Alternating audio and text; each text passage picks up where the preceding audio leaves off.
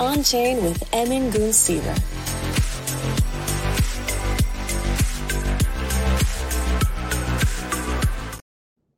Hi, everyone. Welcome to another edition of uh, On Chain. And uh, it's uh, been a great fun ride recently following the ETF and the after effects of the ETF on the crypto space. And I think, um, you know, I'm, I'm, talking to you, at least I'm recording this at a time when uh, the entire space seems to be picking up even more momentum with every passing day. This is exactly as we expected with the ETF. Uh, there's a lot of excitement around, um, at least Manhattan, uh, in digital assets of different kinds. So uh, that's the backdrop, and it's a fantastic time to be coming back to you. There's a bunch of good good news all across the, the crypto space in general. And um, uh, but if I look around at the technical accomplishments, they are far and few in between. And the main one, the one that I'm excited the most about, is the one that's coming up. Uh, that's called the Durango update for Avalanche. This might seem like a small thing. We, we have these ABCD updates as we're now on the D1.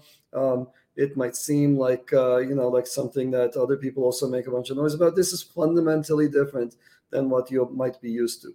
It's not a new little tiny tweak on chain. It's not something invisible behind the covers. Uh, what Durango brings is is seamless interoperability across multiple chains, and that's a huge new enabler. So uh, I can't wait to see the demos. I can't wait to see what the platform team will put together to showcase what Durango enables. Now, is this the end for interoperability? No, it's. I think I would say this is somewhere we're past the beginning, uh, somewhere one of the big milestones in interoperability, but there's much more to do, and all of that is in the pipeline uh, of um, of interoperability, interoperability, and operability across disparate chains all of that is coming to Avalanche, and with that is is uh, it brings to us the ability to create tokens for different purposes and to seamlessly use them in your own subnet as gas. In uh, and then to bring them back to the C chain and maybe use them as collateral, and then take them back to your chain and use them as as uh, whatever else it's they're supposed to do on your chain, whatever else your specific tokens are supposed to do there, and then bring them back to C chain and use them in other DeFi activities as well. So um, so that's a big new enabler for us you heard the vision of uh, of, uh, of multiple chains many many times and once again i'll repeat unlike ethereum unlike solana we are the only only multi-chain system in the top 10 we're the most advanced one with the with the like i would say the most uh, technically interesting features so check that out when it goes live and uh, and then otherwise uh, i think it's a uh, it's a time of staying put as the crypto space and watching the asset base grow watching uh, essentially growth take place across the globe for crypto and digital assets. So that's sort of where I'm coming from today. It's a glorious day in New York, and I have a very, very special guest today. And the bulk of the discussion today is going to center around NFTs and everything that sort of uh, branches off of NFTs community, uh, growth, uh, excitement, hype, and, uh, and everything associated with, of course, uh, in particular, uh, in this case, it's going to be the Dokyo founder, Brando, who's going to tell us about the future of Dokyo and what he plans for it. So, Brando, um, welcome on board. Thanks for having me. Great, great to have you on. So, tell us a little bit about. Uh, so, for people who may, may not have followed the NFT happenings on on Avalanche, tell us a little bit about Dokyo. I always like to go into the technical stuff first, and then we'll pull back out and talk about you as a founder and your motivations, your values, and so forth. Well, let's understand like what what is Dokyo? Yeah, so Dokyo means courage in Japanese. And the way I found the name is I just went on Google and I'm like, what's the most important quality of any leader? And I realized it's like courage and grit. But I, ultimately, I was going for grit. So it's the the ability to see fear and go through it anyways. So um, my goal was how do I embody something like that into a collection and then empower other people with that because when it comes to nfts it's a it's about having that emotional connection and empowering all the people that are part of it so if it's the community is defi focused and they can have a face and they can show the world hey this is me as i show up uh, of course you have social status and all these other things but we get into that in a bit so dokyo what is a collaborative venture studio and the goal is it's like think of it like a think tank of a collective of people that all share similar values. For us, it's around Japanese culture. And we did a few workshops together where it's like, okay, let's let's think of an idea together. Let's bring it to life as a collaborative. And then let's figure out ways where we can reward all the people that contributed. So think of a Kickstarter, but as a group. And so, of course, there's all these different nuances that come out of it where you have fashion and art and culture and building upon it. But the, the core of it all is ultimately you're never alone. You're a legend. No heroes alone if you're amongst legends. And so embodying that courage where it's like, you know, you'll see a lot of this uh, narrative where it's like, you're strong, the matrix, this and that, the world is against you. You have to be very strong. But if you think about it, everybody that gets to a certain position, they get there with people. They get there with the people, the supporting, whether it's a teacher, an audience, your friends. And so, yeah, our goal is to embody that and uh, and have a lot of fun as we do so. That, that's amazing. So, you know, I use a PFP that's uh, from the Dokyo collection these days, and I've loved it, and I love that aesthetic. And uh, I think it's one of the few um, sort of Japanese uh, aesthetic, so and few NFT series based on the Japanese aesthetic. No. It's yeah, I would say. I would say a lot of these collections, what they do is like they'll they'll find like an art, get inspired. For us, it was super important to be as authentic as possible. So we we found in a, a studio in Japan. They didn't speak English, so we had to speak through translators for like three or four months, sometimes mm-hmm. even more. And they were so critical. They would ask like this most specific details where we had to like go and like explain it. And then sometimes it didn't get explained and it would come back a different thing and it worked. Sometimes it mm-hmm. didn't. And so through trial and error, our goal was to have this like feeling. And it's interesting because when we were shopping the, the art around as like a, a lot of artists were like, oh, you know, that's wrong. It should be like this, or this should be like this. And I think it's interesting because it has to feel right. Like when people look at the collection, like, hey, that that looks different. That that looks right. And mm-hmm. I'm I'm actually super happy that you went and you chose that the the visionary one, which is mm-hmm. one of my favorite masks as well. And I was like, this this resonates. We're keeping this because we were gonna take it out. And I'm like, no, no, no. There's something oh, about no. this futuristic, like I can, you know. Are you serious? Like you were going to take out the PFP that I ultimately chose to use? there's a few. There's a few that made it, and I'm like, no. Like uh, our team had to like decide which ones we liked, which ones we didn't like and uh, ah. that was the whole process as well. I I thought I got the very best Dokyo, just so you know. But that's probably true of a lot of your Dokyo holders as well. I hope, right? That uh, they believe they have the the one that's just right for them. So, okay, tell me more about the concept. So, uh, courageous leaders, you're never alone if you're in your tribe. And uh, so, what else? Like, what else does does Dokyo represent?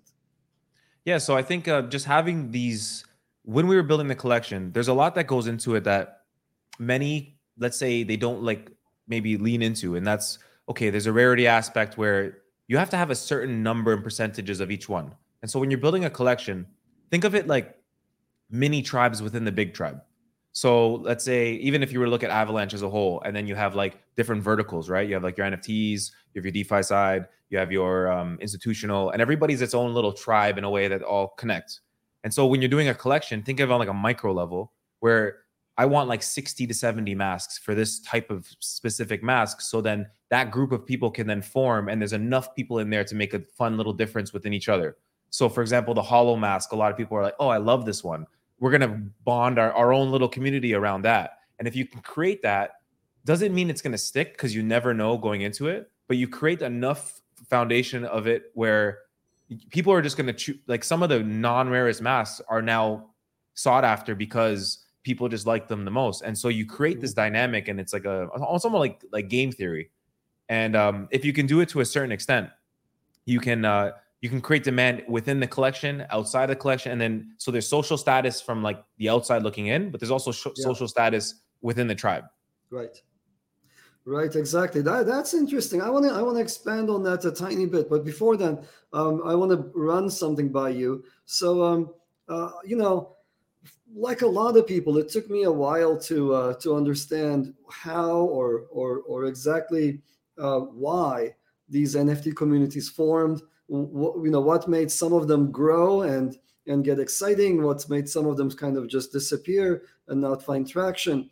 And uh, something that uh, someone said to me that was insightful was think of them like country club memberships. Don't think of them as as pictures or PFPs but think of them as as communities across the globe that people want to will pay huge sums of money to participate in. And um, at the time, of course, I was struggling with the valuation for board uh, Bored Ape clubs or whatever BAYCs, and uh, you know, uh, the people were paying multiple multiple millions for these things, and um, so that's a lot of money. And but once you see it as oh, that's the kind of money that some people would pay to join a highly selective country club, that makes sense. Is that how you view it, or how do you view it?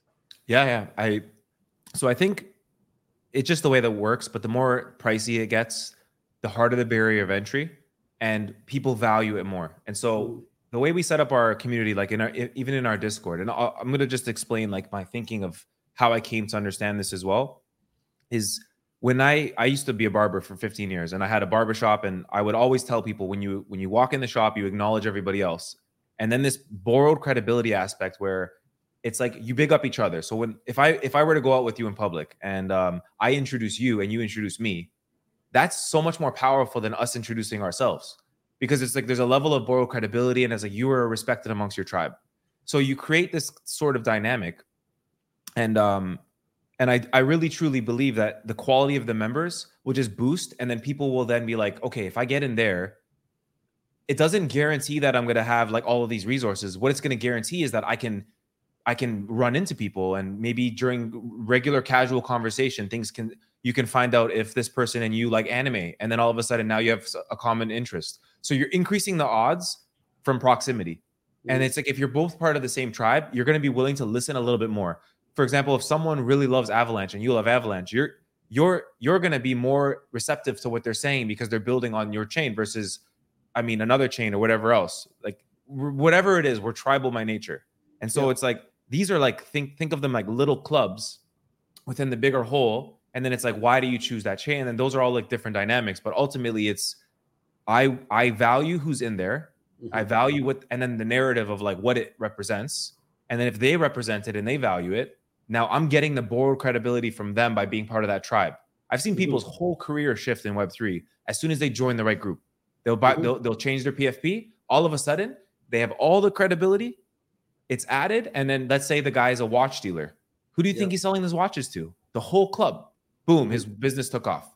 Uh, he's a car dealer. Like, okay, I got you. Uh, let me walk you guys through to not make a mistake. All of a sudden, he builds, and so the whole tribe can then. It's think of it like a mind share map where everybody contributes, and then all of a sudden, everybody's an expert in every situation, and they can pull the resources when they need to. Absolutely. So I, have seen this time and time again. Um, the uh, sort of the groups that know how to cultivate the in-group behavior the groups that actually build a nice community around whatever their chosen theme is um, they're incredibly strong. So i watched um, recently actually i would say maybe um, in the last six or nine months there was someone uh, who was part of an nft he, he, held one nft i forgot which one it was uh, lost his entire collection lost access to his wallet lost everything went from whatever he was at to zero and uh, it was his NFT crowd that got together and uh, got him a, a, replacement NFT to still be a member of that club, uh, as well as uh, replenish some of the, the capital he lost. Uh, again, in Avalanche, we've had people who lost their savings because of mishandling their keys and so on, and the community came together in the early days to help people who were who were uh, who were part of it. So that cultivate. So what what have you done to cultivate that that feeling of camaraderie? That that whole club like feeling, that community like feeling. It's not just a collection of people. It's really a something that's tighter than that, right? Yeah, yeah. So there's so there's multiple things that I think get overlooked, and the first one is the prep, the prep work. Mm-hmm. So we knew that we were going to launch this collection months before, and actually, it's a funny story because I I said, you know what, I'm going to get a Polaroid camera at Summit, and then at Summit, that was actually my first experience to be like, wow, there's a big culture here that's not because I I was originally on Solana and like mm-hmm. we were like a hyperbolic time chamber of just 20 projects launching a day. It was very community, very uh, just fast paced. And so coming here, I realized okay, so there's an NFT world, there's a DeFi world, and they're they're not really super ingrained because I guess the focus was more on the DeFi side, and then now it's like NFTs, and now you're starting to see them kind of come together. So during that period, when I got to Summit, I looked around. I'm like, okay, this is a very vibrant ecosystem. Like like I, I felt like okay, there's something here. Uh-huh. And so we got a Polaroid camera, and I went up to everybody and I took a picture with them. And I said, okay, I'm gonna get you in the Discord. We're gonna have a chat, and um, and I one by one white glove them into the community. Some of them stuck, some of them, you know, okay, this guy's putting the time and effort. And when it comes down to his hospitality. So mm-hmm. actually, you were walking out, and that was the first time someone like, hey, hey, like, see you. And then my one of my uh, guys was like, you should get a picture with him. And then I so I run up to you, and you're yeah. walking out with your with your guy, and I'm like, hey, do you like let's take a picture. And then you turn around, and then you're and then your guy like gets up and he's just like, hey, hey. And he's like, and you're like, no, no, no, it's okay, it's okay. And you grab the camera and you like we went to go take a selfie, and then you took the picture, and there was no more film left. And we're all like, oh, it was. I, I, remember this. I remember this. Yeah. So my guy, my guy there is of course uh, the security fellow that I had, and he's he's fantastic. And um, and yes, I remember he tried to intervene, and then we tried to take a pic. And it was maybe the last day as I was walking out, but we ended up. Didn't somebody else take a picture with their uh, with their cell phone? then we got the selfie taken, no? Yeah, I think someone took a picture, but the the Polaroid. Yeah, just became Polaroid a blank. I know. That's so, yeah, too bad. Ne- next so subject. Ne- go ahead. Yeah, I just wanted to add uh, finish off where it's like, and then it doesn't stop, right? Then you launch the mm-hmm. collection, and you have your holders, and now it's like we have our hollow Club, which is like a little bit more boutique, and it's a, a the higher ticket the rarest masks. And so I'm like constantly asking them, hey, do you guys want whitelist for this? And it's and what I notice is that that trickles down, and so the leadership starts, and then it goes to your team, and then it goes to your like your your biggest holders. But you obviously never forget about your your wide holders. But it's uh, it's it's also very difficult to say hi to everyone at the same time. Like for you, for example, right? You're in this position where it's like you comment on someone's post, it's like holy shit, he commented, mm-hmm. and so but you can't comment on every single person that's in your post. So it's um it's it's like a micro version of the whole chain, but it's a little one, and it's mm-hmm. so it's like doing things the right way, empowering your people to then empower the people under them, and then it kind of just trickles down. Awesome. So tell us a little bit about the man behind the whole operation. So you have an interesting background uh, that we were talking about right before the podcast started. So um, so how did you find yourself? You mentioned that you did a uh, you ran a barbershop for 15 years, uh, is, is what you said. So uh, so where did we start? and uh, and there's a Solana stint in there as well. And how did we end up on Avalanche? I'm very curious sure. about that whole arc. Yeah, yeah. So I started cutting hair when I was 14. I we me and my buddy had like an older brother, and he was the coolest guy. Cutting hair in his garage. All the cool, all the cars were parked outside. He was socially. I mean, I, I want I want to try that. And so that turned into me being like full time around 16, 17. I would finish school, go right to work. And then um yeah, I cut hair for years and worked my way up. And then around, I would say, a few around 18, 19, my friend was like, Hey, have you heard of like Monero and Bitcoin? It's going to be the future. So I used to cut hair and he used to pay me to go download the wallet, go through the whole process. So I had crypto, but I was too young to understand. Like we knew it was the future, but we just didn't know how it was going to be. Mm-hmm. And so that led to roughly around the ICO phase of ETH. And then I started getting involved and I got a couple like wins and I'm like, okay, I round tripped everything because you just think that you're early and you never understand.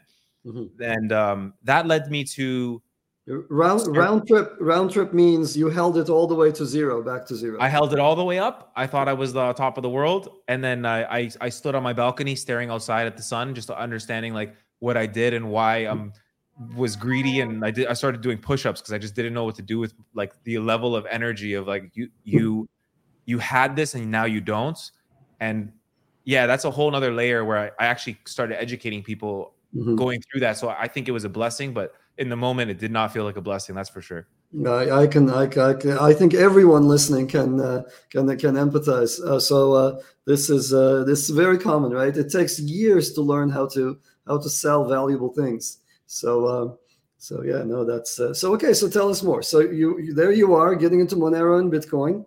Then what? And then yeah, so a few wins there, and then 2019 hits, and I'm like, you know what? I don't know if this is what I want to do anymore. It's been like roughly 15 years of cutting hair, and I decided to take a break. I cut off everything.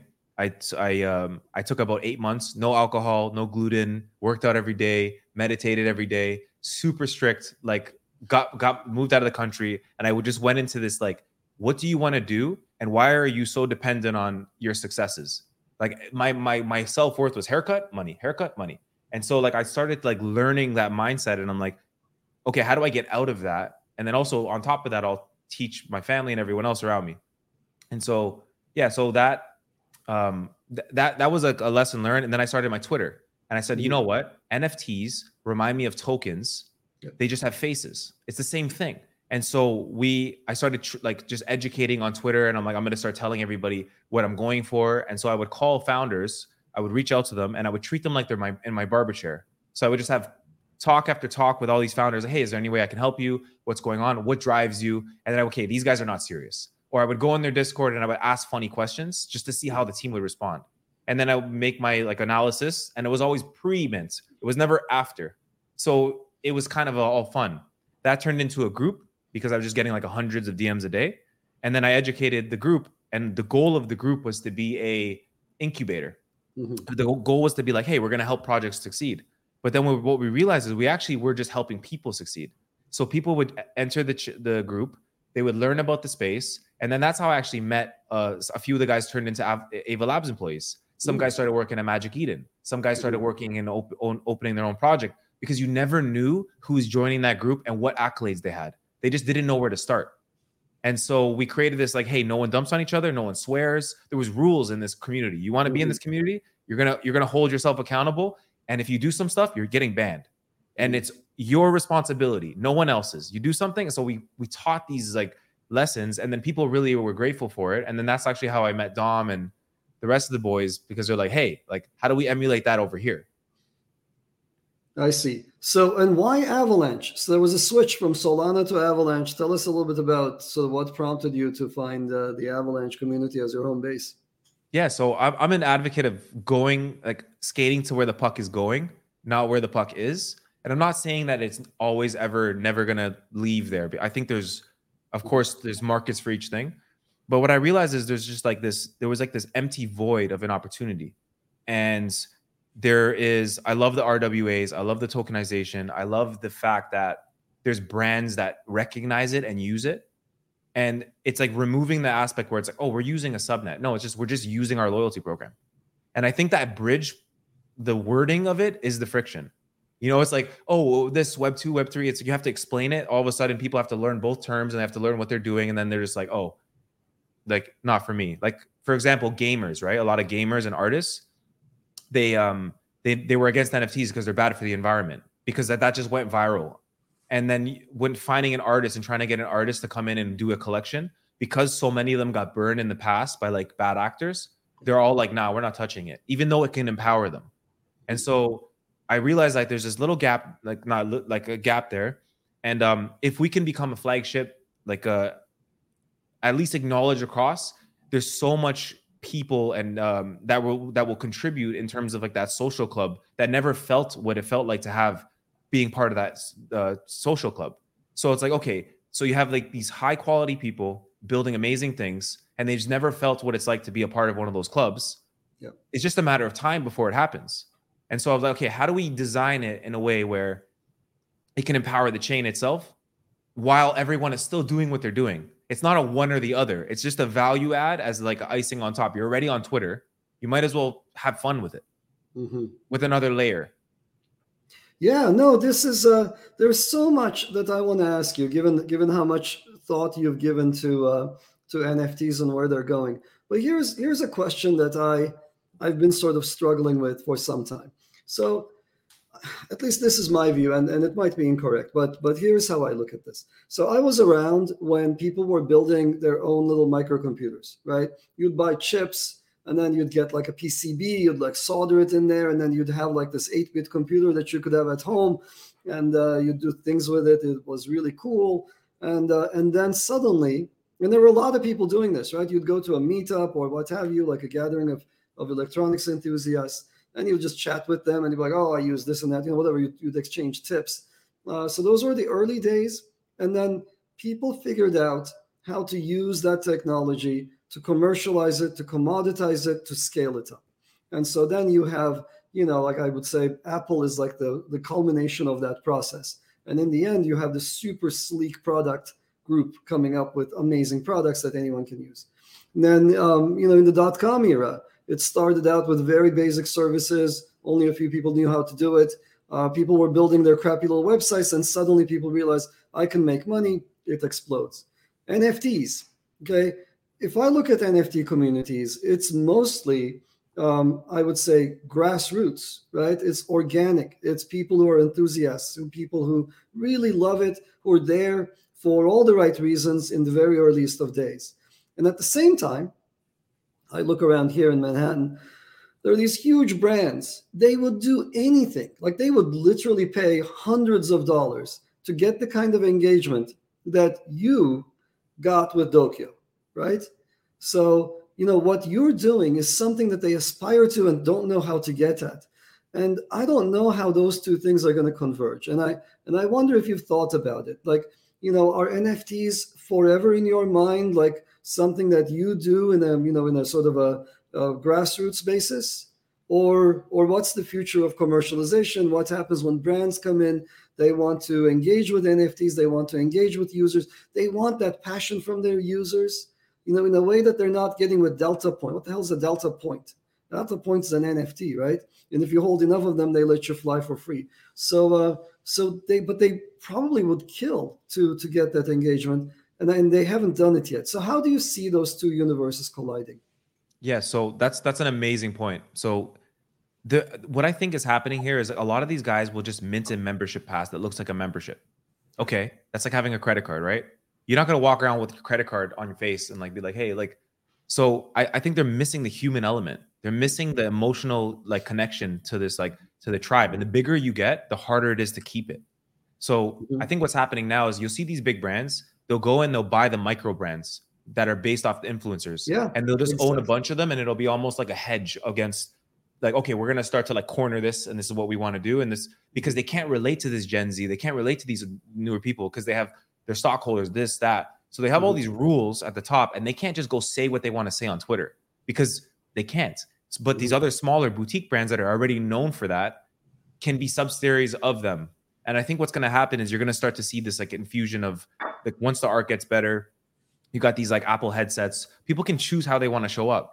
People mm-hmm. like if you if you want to have this status, like I think what what, what excites me a lot is like a passport type of thing where it's like you have the if I go to a Hilton hotel or I go to like this area or this uh, I fly here, being a member of this gets you gets you access and you and it's a white glove service. You don't need to go and do a bunch of I have to sign up this and open my wallet and do that. It's just a quick like okay, I have this, I'm good to go. And um, it's going to be up to them to take care of these like boutique areas, and then I think eventually it's going to just be, I mean, maybe, maybe not. Mm-hmm. I know I'm, I know it's like uh, there's that. I think the VR the reason I I don't like saying VR because I think it's just going to turn into what the world is with all these headsets. Mm-hmm. And I think um we're living in a world where a lot of people becoming more self-conscious because they're so behind the screen a lot.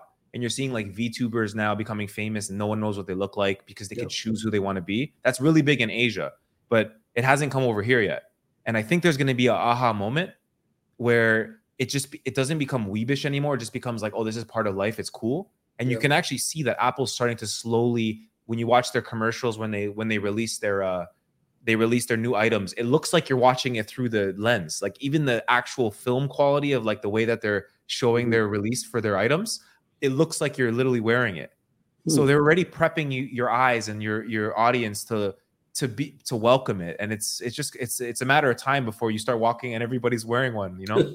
Hopefully hopefully dystopian world. It's it's a bit dystopian. And uh, i will attest to the uh, the addictive nature of this thing. So, uh, you know, um, I haven't spent that much time. I've spent, you know, 15 minutes playing one game, Gunzilla off the grid. Amazing. I'm totally addicted. I must. Congrats, by the way. Congrats on that. Thank you. It's coming out. I'm so excited, and I'm I'm a I'm an NPC in that game. So if you want to come and and you know whatever, hang out with me in, in the game, I'm there. I keep saying like very dramatic things. Um, but you know, this is how I discovered that I have an addictive personality. I played the game for like 15, 20 minutes, and I like have dreams about the the, the, the game world. And similarly, um, I uh, put on an AR AR mask uh, maybe like 10, 10 years ago at Cornell, one of the so the the highest end units imaginable. It's a research unit, obviously a very heavy, bulky, not very good. But I ended up, you know, like in two seconds, you end up doing funny stuff, right? You, I ended up putting a dancing kid on the wall. I ended up putting a whole bunch of things on like various different uh, walls in the in the department, in the computer science department at Cornell.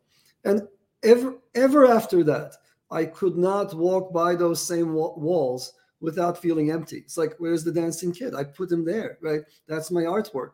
And and every time I see the blank wall, I'm like, I, I gotta get the, the headset on. So this AR thing is going to be very, very big for sure. Uh, but I think the uh, the hardware is just not there yet. Uh, have you had a chance to play with the latest uh, Apple gear? Not yet. Not yet. I've been watching videos and I'm like, should I just do it and just for the sake of?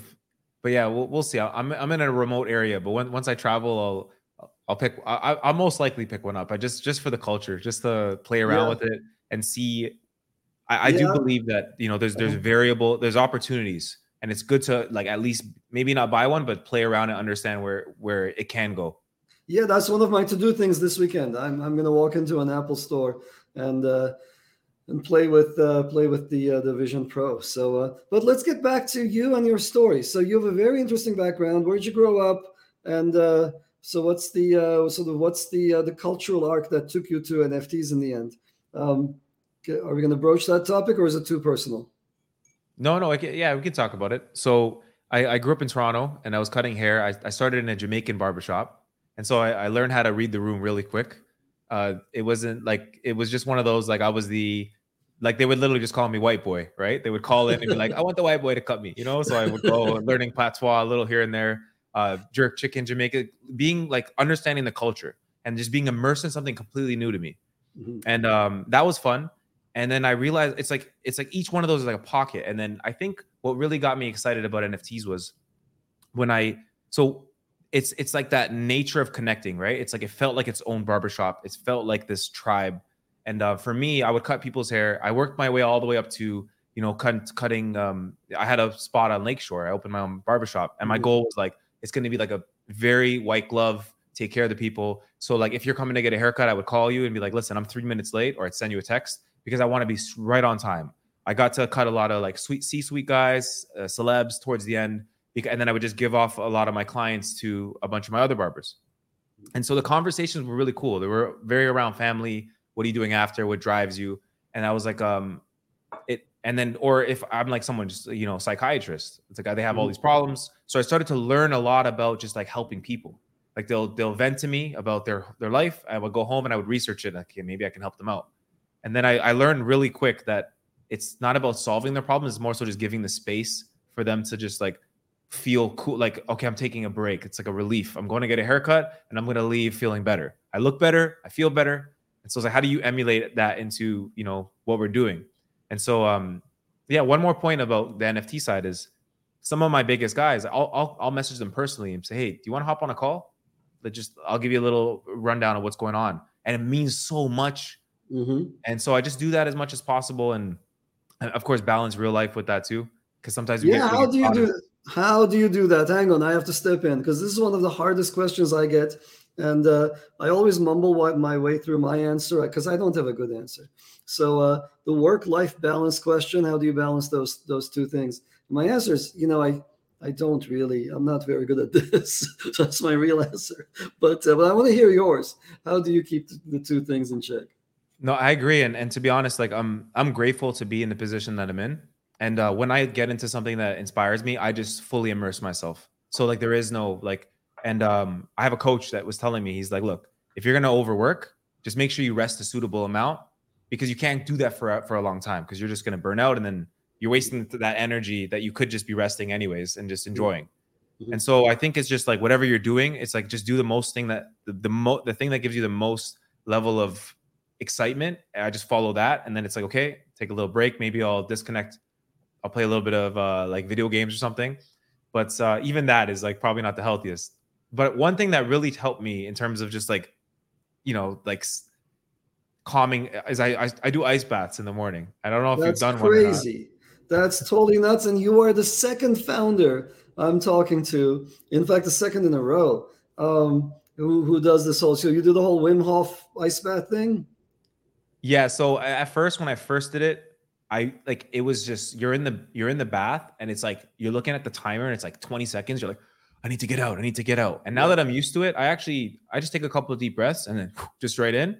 And then the trick is just to even your breath and like learning that you can do that in everything, right? When you're in the middle of a, you're just about to jump on something or talk in front of a crowd of thousands of people, you just do that same. I got this and so it trains your brain in a weird way, not just your body just freezing itself, but yeah, it's like it's a it's a very mental game. So how does how does this work logistically? So I can imagine you doing this in Toronto, but uh, but you know anywhere else, how do you do this? Where's the ice? So, Where's the bath? yeah, so I so you know those like meat freezers, the top the top freezers. Yeah. So I literally my my pops like siliconed all the inside of it, and then we bought a we bought like a pump, like a like a like a pool pump, uh-huh. and then uh like a mini one, and then just like an ozone, and it's on a timer. So and as soon as the temperature gets a certain thing, it just turns the freezer back on. So it's always the same. I, I clean it, I just drain it, and then I just open the top, turn the switch because I don't want to get electrocuted I just I, I go in. this is please don't get the electrocuted. This is crazy. I, I look I look with great respect at everyone who does that Wim Hof thing. You know, I've tried the cold uh, cold shower in the morning. It's just so incredibly uncomfortable. You're like, what the hell would I do this to myself for? But uh, but I totally hear you on the breathing side. So uh, I used to um, I used to I still do. I, I used to dive. I used to free dive. You know, it's a lot of holding your breath and controlling your inner processes, and it's very meditative for me. I would go on these like three, four hour, um, you know, diving, uh, whatever excursions, and um, just hold your breath and dive and hold your breath and come up, and it's it really calms you down. And that's one of the main things that I found for dealing with stress is controlling your breath, controlling your inner processes, being able to focus and narrow. Um, but uh, cool. Okay, so um, so we're now doing this Wim Hof thing. Um, Dokyo is growing. Where do you see Dokyo? So you've got all of your mechanisms in place for dealing with stress. For you've you've got your setup uh, for uh, for growing the community. Where do you want it to go? What's what's success for you? You know, down the line. Yeah, so I would say success is we launch multiple products that make it out. You know, like they because if you look at the space, there's not many projects that really break through you know, it's a lot of the same, you know. And I would say, yeah, like launching products that don't look like they're related at all. It's just we're just like a fun ta- think tank where our community just keeps with our ideas. And as soon as you get one really good one, you build that credibility. And I would say having that like passport type of level of access and just just keep taking care of whoever's involved. So I would say on a high level, yeah, it's like one one of the ideas I had recently was imagine this passport where like this becomes my Godzilla profile and it's connected to this NFT that's my character.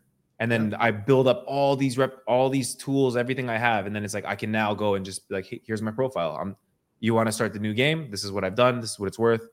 And so like little ideas and integrating the tech in that way, just to to really, I, I think gaming is VR, AR. I think these are all, you know, it's the future. Just how how is it gonna? And and I'm not gonna lie, I mean, there's some things I have zero clue but I'm just being as receptive as possible where it's like, okay, that's like, I like the VTubing. There's something about it. I just, mm-hmm. I'll, I'll, give you an example. So yep. I read this thing about sushi, right? I don't know how true it is. Maybe it's just some fa- fancy story. So this one guy, uh, sushi was never popular in the States, right? They had it in this, they had it in, in, uh, in Asia and then they brought it over and, and in California. It's because they used to wrap the seaweed on the outside and it looked, and it was raw fish and it just wasn't accepted uh, culturally. And from my understanding, there was this one place in, in California that, that they wrapped the rice on the outside and they put like cooked chicken on the inside. And that like ended up creating this like boom where it's like, whoa, this is like tasty. And then then they mm-hmm. actually tried the raw one and they're like, this is really good too. Mm-hmm. So I think there's just gonna be that like aha moment where someone's gonna figure it out, like this is why it works and this is how it works. Mm-hmm. And the tech will be able to sustain it. And then it's all, all of a sudden just gonna be like boom, open. Cool. Yeah, I think uh, it's, it's like everything in life there are a bunch of factors that have to just all coincide for really great success, right? You need to have the audience mentally ready for the next leap. You need to have the audience sort of uh, that has made enough money, so to speak, or has enough disposable income to be able to experiment with things. So we have to be at the right right uh, point in the cycle, in the macro cycle. And of course, all the tooling has to be there under you. And then, of course, it's up to you to build the, the rest of the success. But I wanted to talk a little bit about the tooling also. So you, you launched on Hyperspace, right? Yeah. And and what was your experience with it? How did that go? And uh, what what's the uh, what role does does the underlying marketplace play in the success of a, of a good NFT series? Yeah, so so Hyperspace, what they did was they relieved us having to do anything tech related mm-hmm. where where where where it's convenient, but at the same time, I guess it would be great to have like a CTO that's like helping, like that's very forward thinking, where it's like, okay, we can recreate this, this, that. So I would say the role that they play is important in terms of just other chains being familiar with that style of marketplace because they're mm-hmm. used to it. So, and so that onboarding process was a little easier because it wasn't like they had to learn something new. Mm-hmm. So I mm-hmm. would say that was one variable, and um, and the exposure, and and of course we have incentives and other things, and that helped a lot, right? Mm-hmm. Like you have just the way the space works, or was like, oh wow, like you're topping charts. Why? All of a sudden, you know, I'll, I'll give you a perspective of it. Is like we launched and we went under mints, right? We were like mm-hmm. half the price of what it cost. And of course, we launched very low. Uh, AVAX was close to like its bottom, and mm-hmm. we were dealing with all the heat of that. And I remember one whole year I was talking to people. So as mm-hmm. soon as mm-hmm. we launch and it goes down, everyone starts calling me. Yep. Everyone's on the like, hey, um, are you gonna like leave? Mm-hmm. If you do, just let me know. Like, like people that were like, oh, I'm so excited. And then we had like all these um partnerships and opportunities. Everything was like, okay, can't touch these guys, whatever. Then all the incentive structures, the market pumped, everything happened at the same time. Within like five days to a week, mm-hmm. everyone was like, "Dude, I believed in you all along. Yeah, yeah. oh, that's awesome. Yep. you know, uh, let's work. Let's do this." Like, and I'm like, "Oh, okay." So the perception, nothing has changed. The whole idea was always the same. It's just the lens at which it was looked at yep. was completely different, and I think that's what really helped. And it and it did. I can't say that mm-hmm. it was us and it was the art. It was it was a, an accumulation of everything, but I think the perceived value ultimately is what drives it as of right now. Will it change in the future? Maybe. Mm-hmm. But for now, it's like, yeah, it does matter. The price does matter. Let's let's mm-hmm. be real. No, price action begets uh, begets more price action. Uh, that's that's I think universally true, and uh, that's one of the things that makes this space uh, what we, we would call power law, right? So that's why there are only a few winners and a whole bunch of middling ones and so on, because uh, you know, it, and it's it is a game, if you ask me uh, trading NFTs is a game of trying to figure out where the masses are going to go. That's why it's challenging. That's why people find it fun. That's why the people who are best at it are the ones who have their ear closest to the ground. So uh, it's really a game of I feel so connected to where sort of cool people are that I think I can predict what they will be into, and and that's really the NFT game. You know, it's, a, it's a fun game. So let's see, two more questions, two last questions for you if you had to go back or if you could go back and do things differently with Dokyo, what would you change? Hmm. If anything. You know, I wouldn't change anything because I think everything I learned for a reason. I would most likely change the when it came to sourcing people out, getting like multiple quotes. Like I, I was just so ecstatic, and I'm like, ah, yeah, yeah. I I would just slow things down because I was like, it, when everything's happening at the same time, you're you just want to get things done. And I would say there's no rush, and it's like even though yes, there is slightly pressure for whatever, it happens in due time. So I would say yeah, I would just I would just center myself more often. But mm-hmm. other than that, I learned a lot of lessons, and so uh, yeah, and it was it was a big aha moment because it's like once you're once you're you know you're you can advise as much as you want, but when you start your own thing, you learn so much about like it's your baby, right? And you, yeah. you are going through the motions and you're learning about people and the way that they treat you correlated to what you're doing. And then so it's like it's just it's now you're in the arena. You know, it's like you have the responsibility. The more successful it gets, the more pressure I feel. And then if of it course. wasn't successful, I, I still feel pressure. So it's like you're entering this world and you better have courage. And I think that's like it's like perfectly for that brand. Oh, that's yeah, that's a very good tie back to the brand. So, what are these lessons that you would actually? What are some of them that you would uh, you would you would want to pass on to the next set of founders that come after you? I would say, yeah, that's that's an amazing question. So, I would say like play in the hobby, like that that you truly feel, and like you don't do it for a specific reason. So, one of them was like we went to like I love Japan. I, I watch anime. I've been there's something about the hive mind that just fascinates me where everybody's on one side of the escalator they take care of each other there's this they had this like study where the guy just opens his his his his lug um his briefcase with a bunch of papers and they see how fast everybody around them helps it was like it was like like ridiculous like everyone's like oh and so i think like there's this level of hospitality that when and then i'm like i have to go there and so mm-hmm. my first trip there my friend took us around and that was when we shot that that video with the vending machines that kept switching oh, okay. mm-hmm. and um, I was just a kid, and I was like, wow, like. And we had this video where they were going to record me with headphones. I was walking down the street, and then the whole video was like he was behind me, and then I turned around and I looked at him. I'm like, this is lame, man. I'm not feeling this at all. He's like, he's like, same. He's like, I'm like, okay, let's go to the coffee shop. Let's brainstorm a little bit. And we're like, man, there's something about the vending machines. It's just so convenient. They're everywhere and they're there when you need them.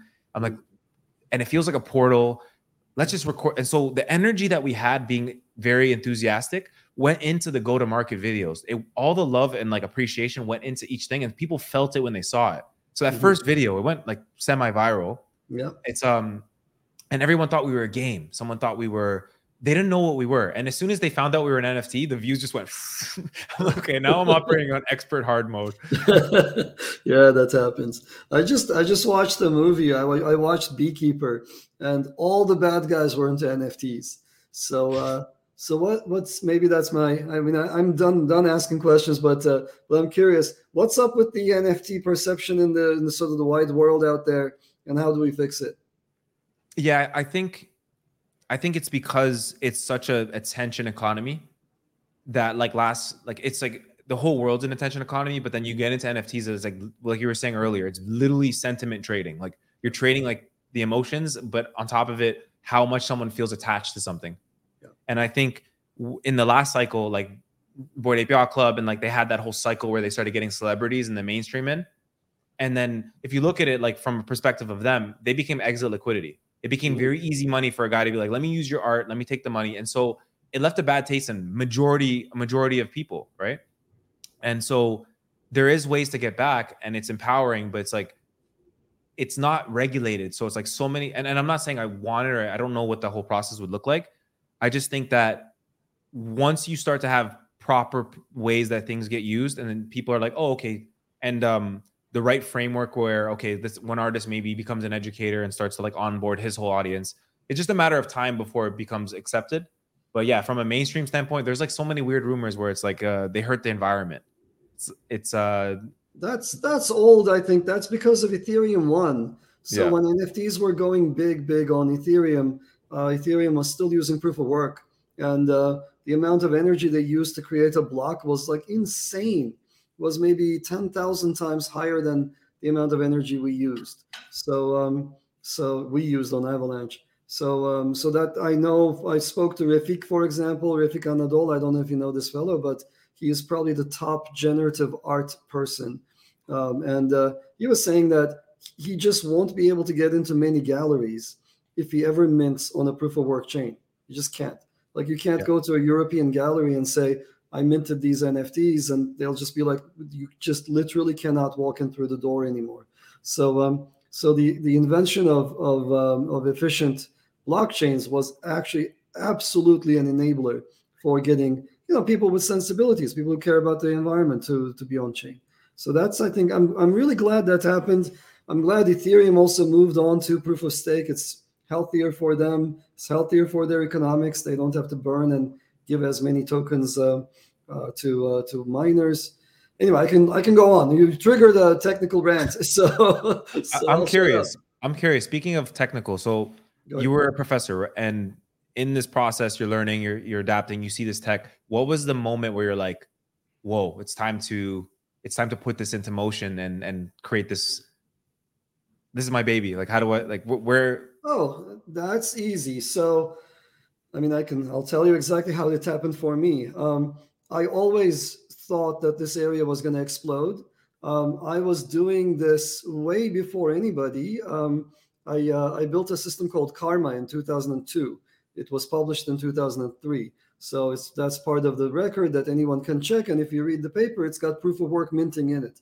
So I was doing Bitcoiny stuff way before Bitcoin. Um, so did Satoshi improve upon the upon what I did in Karma? Absolutely, and in a very significant manner.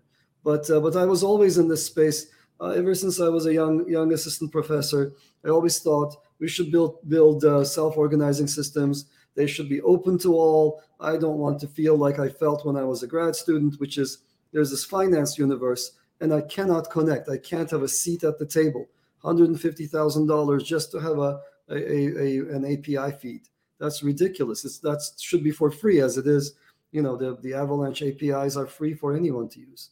So so that those were the values that attracted me you know building open systems where anyone can compete on an equal footing that was the thing that attracted me but uh, then when i read the bitcoin paper i thought oh this is brilliant except he's making claims that i don't think are true um, so you know we kind of had a had some fun with it then i was like i'm going to be in this area i'm going to do research there are a lot of questions that these folks don't know the answer to that i think i can find the answers to and so I was like, okay, well, we're going to look at scalability. We're going to look at decentralization and how to get more of it. We're going to look at uh, uh, security of coins at rest and so on and so forth. So those were all the things I worked on. And at some point, it became clear that, hey, the world at large doesn't know how to build proper proof of stake systems. They maybe can do engineering optimizations. They can maybe take the plugs out and you know go downhill really fast and maybe build something fast that works on a good day, but they don't know how to build robust, fast systems. And uh, someone has to show them that th- this area isn't just being invented by Satoshi. It's there's a lot of academic work behind it, and I will bring in what my fellow academics know, as well as I'll bring in my own expertise, and we'll build some new stuff. So that's how I got into where I am. It was a fun, super fun experience. So I don't know that there was an aha moment for me. At some point, though, I did I did say this. I was like, this avalanche thing is so big that I can't let other people run with it. They're going to screw it up. I have to be there to make sure that it's implemented properly. And uh, that was an aha moment. And uh, the rest is history. I think it worked out fairly well uh, for us. And, you know, we managed to bring something amazing into the world. That's that's an incredible story. I, I, think it's it's interesting too about how um, it's like one thing led to another, and now you're like, you know what it reminds me of? It's like you're like the um, the, the grandpa at the table, and like oh, no God. one at the family, no one at the family would be there unless you had like everybody that's like you know like it's like it's like thanks man because of yeah. you all of this exists. No, no, it's not. I, I wouldn't claim it. I wouldn't. Uh, no, I'm, I'm a humble person. The, the, table would still be around. There'd be more scammers at it, I think, and uh, it, it, would use crappier technology. But uh, yeah, no, it, it, would still be around. But but no, I and I would like to think that I'm still hip. You know, this is like the thing with grandpas. it's, uh, no, no, you're not a grandpa. You're not a grandpa. Bad analogy. I'm not that old. not that old. Although it's at times it feels like the space does age you and uh, and it does feel like I've been around for a very long time. It's only been the space has only been around what for um, eleven years. So it's not that long.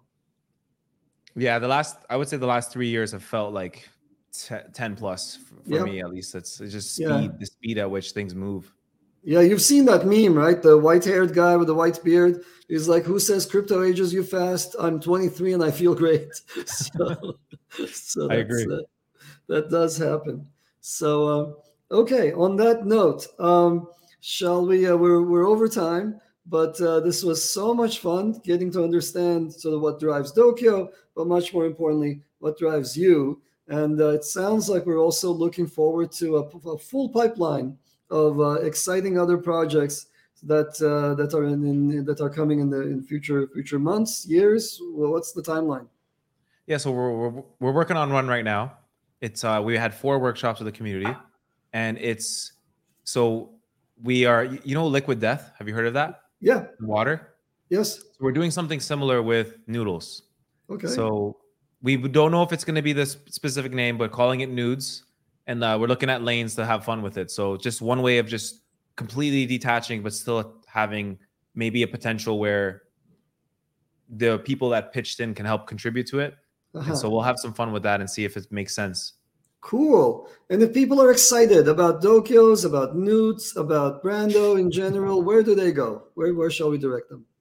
Yeah, so you can go to the Dokyo World's Twitter. My personal Twitter is 0x Brando, and the website is being built and it's coming soon. So that'll have everything. And we have a Discord community as well, as awesome. said Dokyo. Awesome.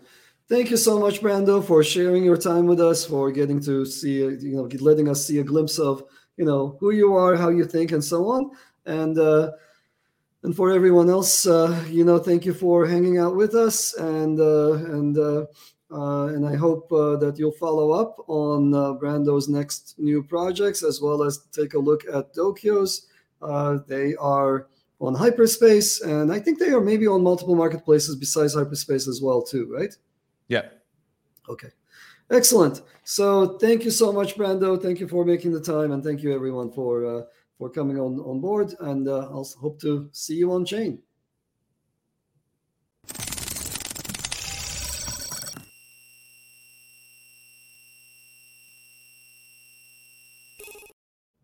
All right.